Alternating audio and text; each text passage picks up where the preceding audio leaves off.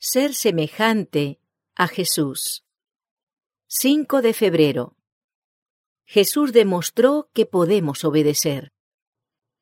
Y el que guarda sus mandamientos permanece en Dios y Dios en él. Y en esto sabemos que Él permanece en nosotros por el Espíritu que nos ha dado. Primera de Juan capítulo 3, verso 24. El que tiene mis mandamientos y los guarda, ese es el que me ama, y el que me ama será amado de mi Padre, y yo le amaré, y me manifestaré a él. Juan capítulo 14, verso 21. La frase el que tiene mis mandamientos quiere decir una persona que tuvo luz sobre lo que constituyen los mandamientos de Dios y no los desobedecerá, aunque pueda serle ventajoso hacerlo.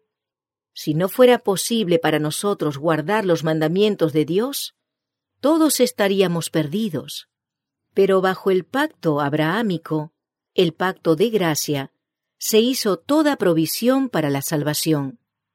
Por gracia sois salvos. Mas a todos los que le recibieron, les dio potestad de ser hechos hijos de Dios. Efesios capítulo 2, verso 8 y Juan capítulo 1, verso 12.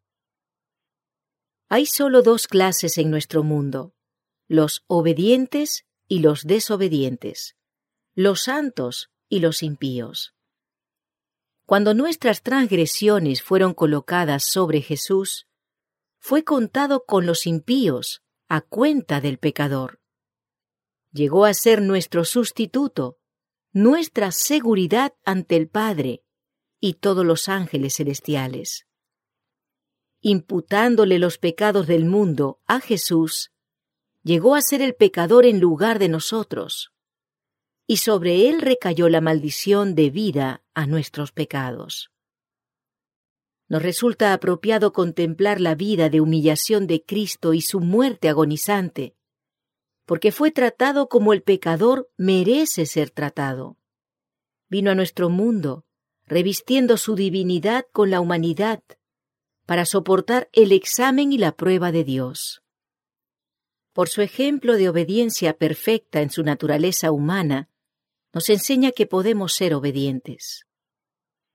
Y el apóstol escribe, Gracia y paz os sean multiplicadas en el conocimiento de Dios y de nuestro Señor Jesús.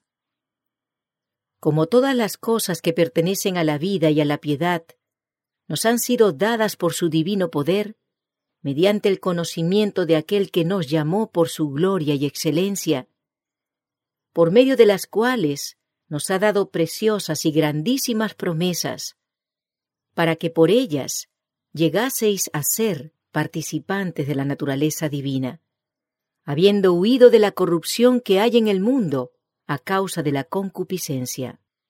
Segunda de Pedro capítulo 1 versos 2 al 4.